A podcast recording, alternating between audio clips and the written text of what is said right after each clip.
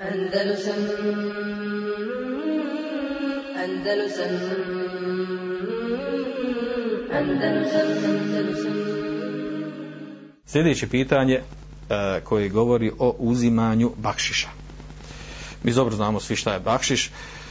Tekst, tekst tog pitanja sljedeći kaže e, kaže imam pitanje e, hedije ili poklon koje dobijamo, bilo da se radi o noćanu hedili ili nečemu drugom, budući a, budući da su oni zauzeli stav a, ovdje govori od onih a, koji vode agencije, da su zauzeli stav da meni a, koji vozim na dnevnicu nije dozvoljeno uzeti hediju i da sve to njima pripada. Govori o tome znači da onaj koga šalje iz agencije uslovljava njemu što god dobije od hedija da mora dati onom koji je direktor agencije ili ko vodi agenciju kaže jasno mi je da pripada procenat od restorana, hotela i tako dalje, ali da ja ne smijem uzeti hediju koju meni lično gost dadne, to mi nije jasno. I bilo je još sljedeće pitanje vezan za ovo da i ne čitam. Znači, govori se o propisu uzimanja bakšiša. Iako možda vama izgleda obezazno pitanje, ovo je jako o, komplikovano pitanje i veliko razilaženje kod e, savremenih učenjaka ima po ovom pitanju. E, tako da otprilike kad se rezimira i sabere sve što su učenjaci rekli po ovom pitanju, imamo neka tri mišljenja učenjaka oko uzimanja bakšiša. E, imamo jedan stav učenjaka koji kažu da je u svakom slučaju zabranjeno. Imamo drugi stav učenjaka koji kažu da je u svakom slučaju dozvoljeno imamo treći stav učenjaka kažu zavisi od stanja i okolnosti. Od onih učenjaka koji su rekli da je uopšteno dozvoljeno uzimati bakšiš e, među njima se istakli e, učenjaci sa El Azhara koji su izdali tu fetvu koji kažu da je osnova dozvola i dokazivali su to jel, da, je, da se to vraća na urf na običaj, da je običaj jel, da se daju e, da se daju e, da se daje bakšiš na određenim mjestima, određenim ljudima koji odrade određenu uslugu. E, među njima, zanimljivo je ovdje, među onim koji dozvoljavaju uzimanje bakšiša, je između ostali i šejih Bim Baz, mada on kaže jel, da, da kada govori bakšišu misli da u stvari da se tu radi o hediji poklonu i kaže jel, smatra da je dozvoljeno da se uzme taj bakšiš koji stvar predstavlja, ba, uh, hed, uh, predstavlja hediju. I kaže la a'lamu haraja fi zalik nim poznat da ima u tome smetnje. E, kaže to potpada pod riječi poslanika sallallahu alaihi sallam men sana'a ilaikum ma'rufen fe kafi uhu jer dosan hadis. Kaže ko vama učini neko dobro djelo uzvratite mu nagradite ga za to. Kaže također potpada pod hadis kullu ma'rufin sadaka svako dobro djelo je sadaka koji bilježi e, Buhari u svom sahihu. Pa kaže također kaže nema sumnje kaže da ova ova hedija ova pomoć koja se dadni e, eh, postiče postiče jel radnik, u slučaju on bio upitan o radniku u pošti, koji dođe radnik u pošti pa donese nešto pa ti njemu dadneš bakšiša. Postiče ga, kaže, jel da, da bolje radi, da kvalitetnije, da dostavlja na vrijeme i tako dalje. Skupina učenjaka koji kažu da je uopšteno zabranjeno uzimanje uzimanje e, bakšiša e, oni to dokazuju sa i čak smatraju, e, kao što je šejh e, Mohamed ibn Salih al-Munajjid i drugi šejhova ima koji su na tom stavu, poput e, e leđne ove saudijske e, komisije za izdavanje fetvi i ona je na tom stavu. E, također šejh Salih Fevzan i on je na tom stavu. E, spominju da je Abdurrahman Berrak na to stavu s tim da on pravi jel razliku, on kaže jel, pravio razliku uh, između onih koji rade u, jed, u institucijama države, oni koji ne rade državne institucije, to je već onda treći onaj stav. Uh, uglavnom ovdje je leđna kada je upitana o tom pitanju, oni su rekli uh, upitano je, znači, odnosno leži, kažem, komisija, Saudijs, ova, stalna komisija za zavanje fetvi Saudijskoj Arabi, kad upitano, oni su upitali o eh, o osobi koja živi u nekom nekom selu, nekom mjestu koja predstavlja koja predstavlja nekog uglednika na koga svako vraća i traži eh, šefat, traži preporuku od njega. Njih, njih zovu tamo omde, jel? Uh, i, i, i kaže, i sad pitanje tu bilo da li je njemu dozvoljeno da, da kada napiše nekom preporuku a, dođu donesi mu hediju, da li im je dozvoljeno i hediju kao to smatra se kao bakšiš.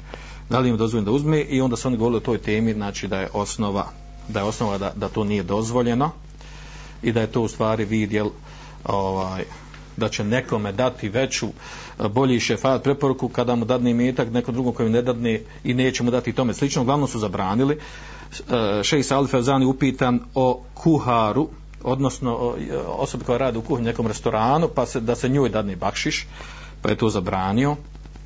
Spomenut ćemo argumente e, što su zabranili. E, također Abdurrahman Berak je upitan za osobu koja radi u restoranu pa je rekao da, da je to zabranjeno pa je napravio izuzetak što potpada po treći stav. I Salih bin Neđid je također e, izdao fetu da je zabranjeno uzimanje. E, iz razloga e, prvi razlog je kaže to e, vraćaju vraća se na poznati hadis vjerojatno se čuli za nekog mutefeku na lihi u Buhari i muslima hadis. Govori se o osobi koja, koja je po imenu Ibn Lutbije. Poslao ga je poslanik sallallahu alaihi ve sellem iz plemena bio Beni Esed. Poslao ga je poslanik sallallahu alaihi ve sellem da uzme sadaku odnosno zekat iz određenog plemena. Pa kada je uzeo, vratio se e, i donio, rekao hada lekom wa hada uhdije li. Kaže, ovo je vama, dao poslanik sam sam, ovo kaže vama, a ovo je dato meni ko hedija. Pa kaže, fe kame nebiju sallallahu sallam ala minber, pa je poslanik sallallahu sallam popio se na minber, fa hamid Allaha wa etna alihi, pa se zavalio Allahu djelašanuhu, a zatim rekao, ma balul amili neb'athuhu, kaže šta je sa radnikom kojeg mi pošaljemo?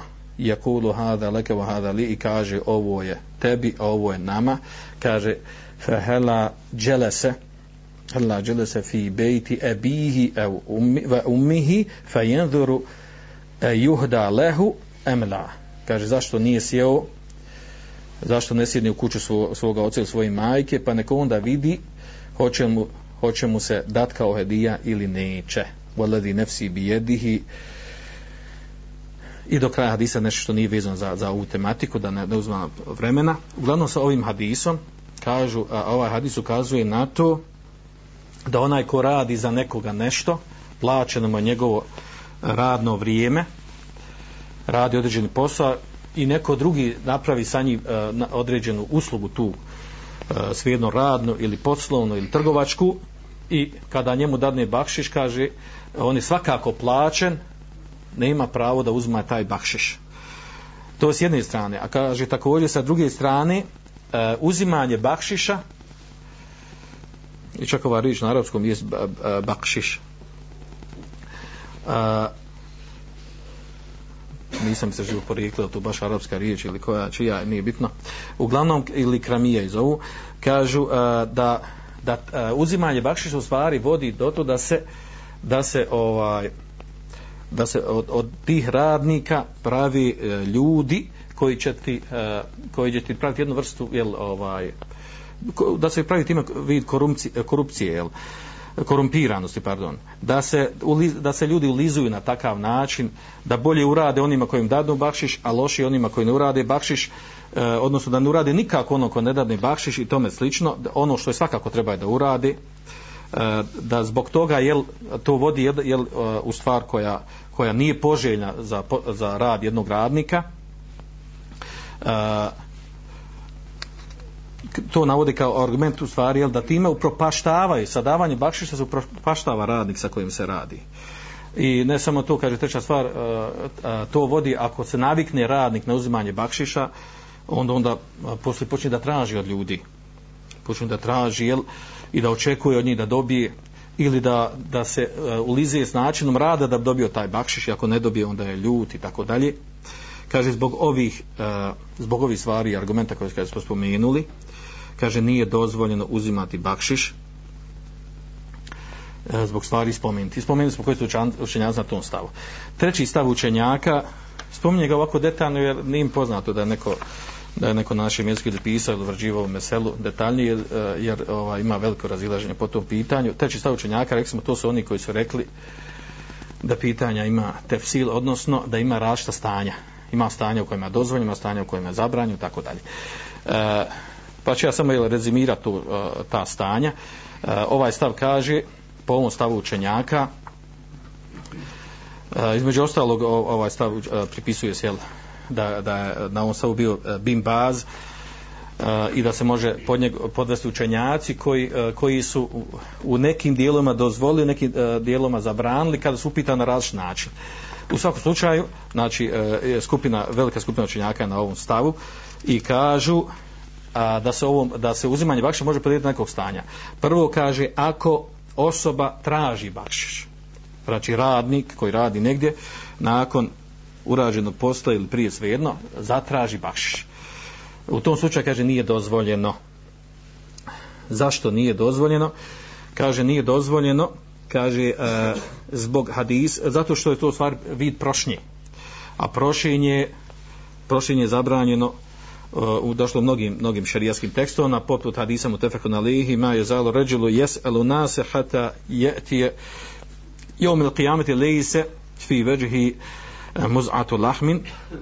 Kaže neprestano će čovjek znači bit će ljudi koji će neprestano tražiti od ljudi, prositi od ljudi da će doći na sudnjem danu, neće biti na njihovom licu neće na njihovom licu biti mesa. Hadis bilježi, eh, prenosi se Abdullah ibn Umar radijallahu anhuma. Eh, E, sa ovim hadisom učinjaci e, kažu da hadis ukazuje da je zabranjeno na osnovu ovog hadisa e, tražiti, prositi onom ko nema potrebe ono ko nema potrebe da prosi, znači ima imetka, ima od čega da živi, a on prosi i traži od ljudi da bi, da bi imao što više imetka. To je osobi nije dozvoljeno dozvoljeno prositi onima koji nemaju čega da živi i ne mogu se snaći ili dođu u tešku situaciju, uh, E, nema, ne mogu drugačije doći do nečega osim da zatraže neko da prosi. E, znači oni e, ovi skupina činjaka koji su na trećem stavu kaže ovo stanje u ovom slučaju da se traži bakšiš tad nije dozvoljeno. Znači ostaje onda druga, druga mogućnost drugo stanje a to je da se da li je dozvoljeno uzimati bakšiš bez traženja. Pa kažu na ovom mjestu kaže uzimanje bakšiša dijeli na, na, opet na dva podstanja prvo je to ako osoba radi u e, nekoj državnoj službi onda kaže nije dozvoljeno. E, zašto nije dozvoljeno? Kaže zato što e, na njih se odnosi ovaj hadis Ibn Lut tefekun alejih jer je ova osoba koja radila za poslanika sallallahu alejhi ve sellem radila je za državu. Za islamsku državu poslanik sallallahu alejhi ve sellem poslao da da ubere zekat. A kada neko radi za državu za neku u neku službu državnu službu uh, uzimanje uzimanje bakšiša predstavlja po većini fakiha uh, vid mita. I zato mnogi fakije prenose jel, hedaja, kažu hedaja um umal hulul. Uh, hedi, uh, kaže hedije pokloni radnicima koji radi, misli se koji radi u državnim službama kaže e, hulul, odnosno zabranjeni imetak. Hulul u osnovu znači uzimat e, kradom uh, uzimat kradom iz ratnog plina, u stvari misli se na ono što je zabranjeno. I ta, prenosi čak takav hadis, ali hadisu ima slabosti. Znači ovaj hadis Allah zna najbolje znači najviše se može odnositi na osobu koja radi u nekoj državnoj službi. Jer kada se dadne mito bakšiš, kada zadne bakšiš osobu koja radi u državnoj službi onda ta stvar E, vodi njega da, da ti progleda u određenim stvarima da ti e, da ti ubrza neku, neki nešto što radiš e, da to oslobodi nečeg što bi trebao, što te kači sprem države i tome slično, da te pusti preko reda, da ovako, da onako, znači vodi u mnoštvo, mnoštvo prekršaja i zuluma prema drugim ljudima i da je najispravniji u stvari da se ovaj zaista hadis vodi na to stanje, kada osoba radi u nekoj državnoj službi. Državno što vezano za državu gdje čovjek je, a, a, a, radi neke stvari vezano znači za, za državnu službu, sad da, nabrajamo šta se predstavlja državnu službu. ostaje nam znači to stanje kada, kada se daje bakšiš neko ko radi u nekim drugim firmama, preduzećima, restoranima, vozač, taksista ili, ili poštar i tome slično. Skupina učenjaka kaže za ovo stanje, uh, odmah da kažem, znači, Allah zna najbolje, znači, ovo treće stanje, ovo treći stav učenjaka, uh, treći stav učenjaka je najbliže ispravno, ispravno zbog ovog, zbog ovog e, uh, podijeli stanja kako su napravili. Uh, znači onaj ko traži bakšiš da ponovi, znači onaj ko traži bakšiš nije mu dozvoljeno da uzima, nije dozvoljeno tražiti u stvari bakšiš. Uh, ostaje stanje ako, ako ga dobije od njih, ako dobije od onog kojim ponudi, uh, E, u tom slučaju znači, e, se gleda da li, e, da li osoba radi da li osoba radi u državnoj nekoj službi, znači u tom slučaju ako radi u državnoj službi, niti je dozvoljeno on koji radi u državnoj službi da uzima, da uzima poklone ili bakšiše, jer to predstavlja mito. A, a ako ne radi, nego radi u nekim drugim mjestima, u tom slučaju mnogi učenjaci kažu da se to vraća na urf, na običaj. Ako običaj u nekom mjestu da se daje bakšiš, Uh, i obično taj bakšiš, u praksi mi to znamo, obično bakšiš predstavlja nešto malo, neznatan, neznat, neznatno nešto novca i metka i tako dalje. Da se obično dadi neki kusur naš, uh, e, ljudima ko, sa kojima se radi određena vrsta konverzacije ili neke usluge. Da u tom slučaju se obično, ja kad se daje, daje jako, nešto jako malo neznatno i uglavnom se daje kao neka, neki vid jel, sadake ili poklona sadake ako se procine da osoba siromašna, da nije imućna, ili poklona ako se osoba e, ne mora, ne mora biti usloda siromašna, nego, nego obavlja svoj posao na, na fin, na lijep način, e, u, u smislu opođenja ili, ili preciznosti u poslu i tome slično. E, u tom slučaju, znači, ako, ako običaj u tom mjestu, u toj državi, kao što je običaj kod nas da se daje bakšiš i uzima bakšiš, u tom slučaju je dozvoljeno uzimati bakšiš, bakšiš i nije, e, i znači e, nije e, osoba nije obavezna da pita svoga direktora za dozvolu ili, da ga obavještava o tome. Po ovom stavu učenjaka. Druga skupina učenjaka kaže e, e, unutar ovog stava kaže vraća se na to na direktora. Direktora firme. Ili, ili šefa. Pa ako on dozvoli da se uzima bakšiš, nema smeta, ako on zabrani, ako on zabrani, onda ne treba nikako uzimati, ili ako se dogovori da uzima pa se podijeli zajedno i tome slično, zavisno kako se dogovori. I, e, i e, treći stav unutar ovog, unutar ovih učinjaka, znači mimo, znači mimo traženja bakšiša i mimo rada u državnim institucijama. Treći stav kažu uopšteno dozvanja tu uzimanje bakšiša. Bez gledanja na urf, i e, e, bez gledanja to šta će reći direktor. Allah za najbolje, naj, e, najbliže ovo, ovo treće, e, znači ako, to, ako je to urf u toj državi još, još, e, još preće da je dozvoljeno, ako nije urf, opet je osnova, osnova rekli smo u, e, u međuljudskim postupcima e, dozvola, a mi ne imamo, odnosno imamo kontradiktorno širijetske tekste, imamo širijetske tekste koje postiču na davanje hedija i poklona, a imamo i ovaj hadis koji govori od Ibn Utbije koji govori o ovom slučaju, ali je Allah zna najbolje najbliže se svodi na rad za, za, neku, eh, za neku, u nekoj državnoj službi. Pa tako znači ovaj stavi Allah zna najbolje najispravniji u konkretan odgovor na ono što, što su pitala braća, znači u našem slučaju na, u našoj zemlji oni koji radi s turistima, ako dobijaju hediju kao bakšiš e, ili hediju bilo koju drugu e, nema smetnje da uzmu i nisu obavezni da obavijesti svoga svoga poslodavca ili direktora agencije i tome slično. E, e, zbog spomenuti stvar koju sam spomenuli znači nema smetnje da uzima nema potrebe da ga obavještava i nek ne pristaje na šart da mora njemu dati. Allah zna najbolje da će spomenuti smo stavu učenjaka e, opet radi, radi emaneta radi naučnog emaneta da zna šta su učenjaci rekli po tom pitanju. Andalusam Andalusam. أندلسن أندلسن أندلسن